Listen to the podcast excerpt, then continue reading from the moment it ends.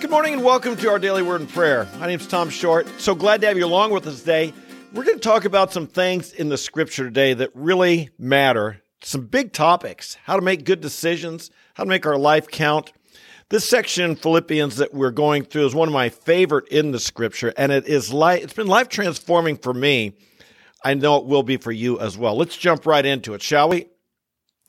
In Philippians 1, Paul is saying this for to reviewing a bit for to me to live is christ and to die is gain. We all like that verse i think. It's really one of those classic verses. To live as christ yeah i want to do that. And to die this is the hope of christians that should i die when i die that'll be gain. It's not going to be a loss. Others around us may feel lost but for us that will be gain. We go to be with christ. Our eternal reward. Glory with the lord almighty how awesome is that? But he says this. now he's he's he's facing a decision here. But if I'm to live on the flesh, this will mean fruitful labor for me. And I do not know which to choose. Choose? It's really interesting. He seemed to have a decision he could make here. He's he seems to be saying that if he's going to live on in the flesh, now remember, he was in jail, he was in prison, he was facing a trial. He was, if the trial went bad, he could be executed. And it's kind of like he's trying to think do I want to die and go to heaven? Or do I want to stay on here on earth? He's in his 60s. You know, they probably didn't have quite the health care we have in our day. He'd been beaten so much. I imagine he'd had broken bones. I imagine he had scars on his flesh uh, he'd lived, lived a tough life. He probably, there was probably part of him that just wanted to say, I'm ready to just head on home, finish my course. I've run the race. I'm just ready to see the Lord. And this is what he's, he's kind of thinking this through in his mind. So he says this. He, he said, I want Christ to exalt my body. So whether I live or whether I die, I want him to exalt my body. If I'm to live on in the flesh, how will he be exalted in my body? By fruitful labor. That's how I'm in prison, but I can still have fruitful labor. I'm uh, others are have constrained my circumstances, but those constraining my circumstances aren't bigger than God. I can still be fruitful where I'm at. That's what mattered to him. Fruitful labor. Well, what's that mean? What's that look like? And he says this fruitful labor, and I don't know what to choose. I'm hard pressed from both directions. Having the desire to depart and be with Christ, for that was very much better. Okay, good. Yet to remain on in the flesh is more necessary for your sake. Convinced of this, I know that I will remain and continue with you all for your progress and joy in the faith. Wow, there is a lot to unpack here. There's so much to unpack here. The decision he's being faced with do I want to go to heaven now or do I want to stay here? I know that if I go to heaven, that's very much better. I'd rather do that. I've had I've I've I've I've loved my life for I've loved how I've lived for Christ, but it's been hard. And part of me says I'm ready to go. On the other hand, if I stay on, it's going to mean fruitful labor and that's more necessary for your sake, for the Philippians' sake. And so he says, convinced of this, I know that I will remain and continue with you all for your progress and your joy in the faith. Now, I want to look at two things here. Number one, this. There's two progressions here I want us to see today. Number one is that the first progression is what it means to have Christ exalted in his body. And you see how he goes through, I want Christ exalted my body. For me, that means to live as Christ. For me, that means fruitful labor. And Fruitful labor means jo- the others would have joy and progress in their faith. So this he, he, Paul's logical thought process here leads us to lead, he leads us to this conclusion that I think all of us should be arriving at a similar conclusion. I want Christ exalted. That means I live for Christ. Well, what was Christ living for? Christ ha- Christ gave himself to fruitful labor.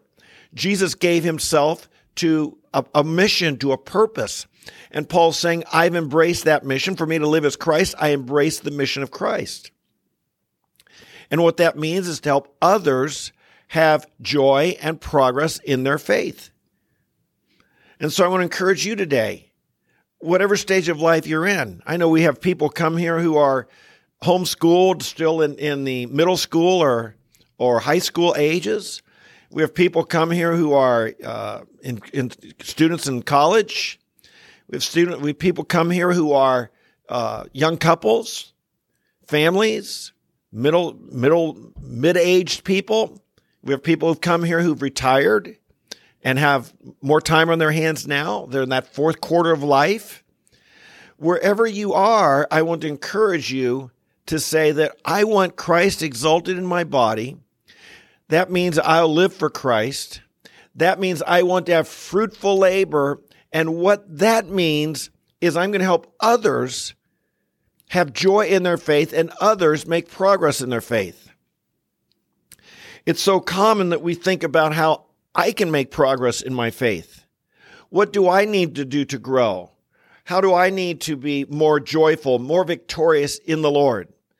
But Paul, I think, is urging us to, and as important as that is, and as important as it is to be thinking how I should be growing, Paul's also saying, I want you to be thinking about how others can grow.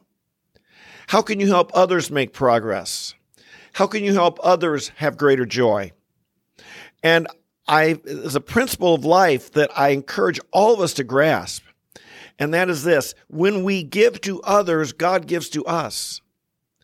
I have found and discovered it in my own life at times when I'm helping others grow the most are the times that it seems like God is helping me to grow the most. Rather than just focus on my problems or my needs or my where I'm stuck, if I instead turn my focus to saying, Father, you've called me to have fruitful labor, to help others make progress and join the faith, and I do that and I get involved in helping others, suddenly I look back on my own life and say, wow, I've made progress. I broke through this. God was giving me grace because I was giving help to others. God was helping me because I was helping others. God's grace came to me because I was a channel giving God's grace to others. This is such a vital spiritual principle. There is a place to look at our own problems, but most of us do it way too often growth in our life often comes as the result of obedience to Christ as we simply reach out and help and serve other people. This is so vital. Please capture this lesson. We call this having an others oriented mindset. We'll see this throughout the book of Philippians, particularly in chapter 2. We're going to see several quite great examples where Paul urges us to be concerned about the needs of others. And he shows us that this was the example of the apostle Paul and also of Timothy, people who are with Paul, and of Paul himself, this others oriented attitude.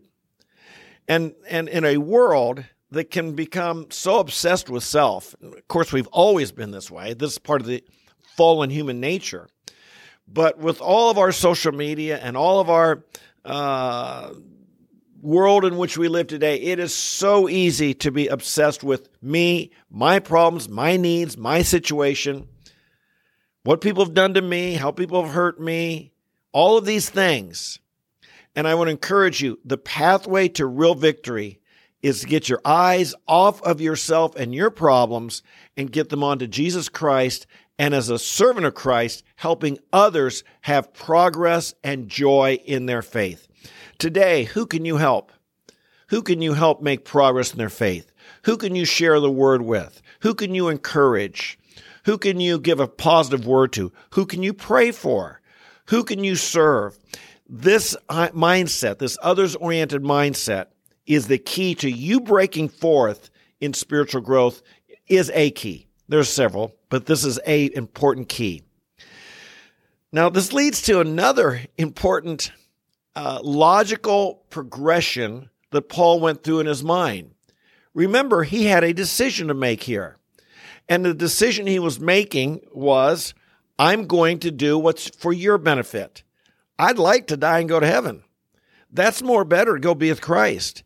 But I'm going to stay here because I'm convinced it's for your benefit. This is what will help you. Fruitful labor, your progress and joy in the faith is more important than what I want. Your progress and joy is more important than my comfort, my reward, my happiness. I want you to make progress. This was the atti- this others orientation, the attitude of a servant. But look also what he's saying here to the Philippians. Remember back in chapter 1 where Paul says this? He says that he's loved them with the very affection of Christ Jesus. Verse 8. It's hard to believe, but he's that's his claim. God is my witness. I love you with the very affection of Christ Jesus. And then in verses 9 and 10, he said, This I pray, that your love may abound still more and more in real knowledge and all discernment, so that you may approve the things that are excellent, or that you might make good choices, and not just good ones, not even just better ones, but you might do the best. You won't be fooled by false hopes or false ideas and make bad decisions. You'll make good de- decisions about what matters, really, really matters most in life and in eternity. Well, that's what he prayed for them. I love you. I want you to have greater love so you make good decisions. And by the way, I'm faced with a big decision. Do I depart and be with Christ? Or do I stay on for your sake and fruitful labor and your progress and joy in the faith? And what did he choose? He chose what was best for others. He made the choice of love. Paul modeled exactly what he was urging the Philippians to do. Be loving. I love you. Be loving. Make good choices. I've got a big choice. I can go be with Christ. That's what I kind of like to do. But I can stay here for your progress and joy in the faith. So what am I going to do? I'm going to stay here for your sake.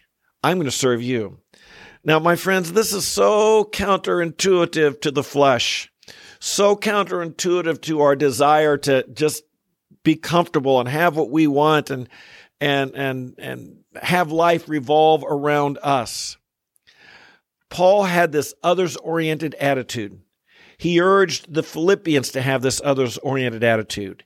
And he was telling us that in life and in eternity, this will be the way you were glad you lived. This will be the life of reward. This will be what it means as it says in 1 Corinthians chapter 3 we saw a week ago. This is what it means to build with gold, silver and precious stones that will endure through the judgment seat of Christ rather than just building with wood hand straw that will be burnt up at that time. This is what Paul had for them. This is what I want to do in my life. I'm faced with decisions. I've got big decisions in my life. I, I know you do too. I want them to be others oriented, Christ honoring and others oriented. This is what Paul says will gain the true reward the true gems, the true diamonds, the true gold, the true things to live our life for. Shall we pray about it? Let's do. Oh, Father, we thank you for the one life you have given us to live. I pray that we would be wise in how we use it.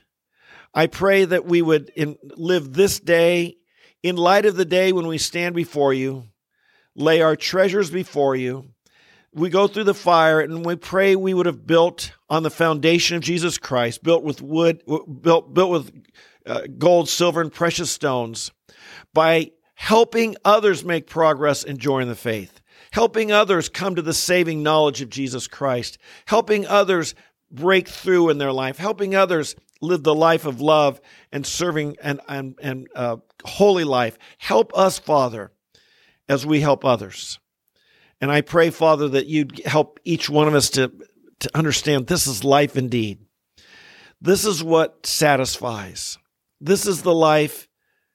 It doesn't on the surface at first, Lord, it might appear to be sacrificial, but this is the life where you fill us, you fill us with joy and peace and satisfaction and fulfillment.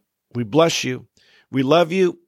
We pray for the grace to live this way this day in Jesus' name we pray. Amen, amen, and amen. I'll tell you, I love this passage. This, the, this thought process has helped shape my life. I pray it will continue to forever. As I'm in the fourth quarter of my life now, I pray that I want to continue to do this fruitful labor. This is why I come here every day to help you to in, invest God's word in your life, to sow the word in your life, to help you be making progress in your faith, to help you have greater joy in your faith. If that's what you want, I hope you join us day after day, get in the Word with us, and be inspired, encouraged. And I hope that's also what you pass on to others. You know, one simple way you can help others make progress in joining the faith is pass on this video to them. Post on your social media, copy the link, email email a couple friends today and say, "Boy, I like this." Do this with your pastor. He'd probably enjoy and be motivated because this is what he's given his life to. So glad to have you along. If you're new, a special welcome. I hope you will subscribe to the channel. Share with your friends, like the video on your way out, and make a commitment to come here regularly, either live 8:30 in the morning or later in the day, or if you can't watch, then listen on the Apple, Spotify, or Google platforms. Just search for Tom the Preacher. God bless you. I love you, and we'll look forward to seeing you tomorrow. Have a blessed day. Bye bye.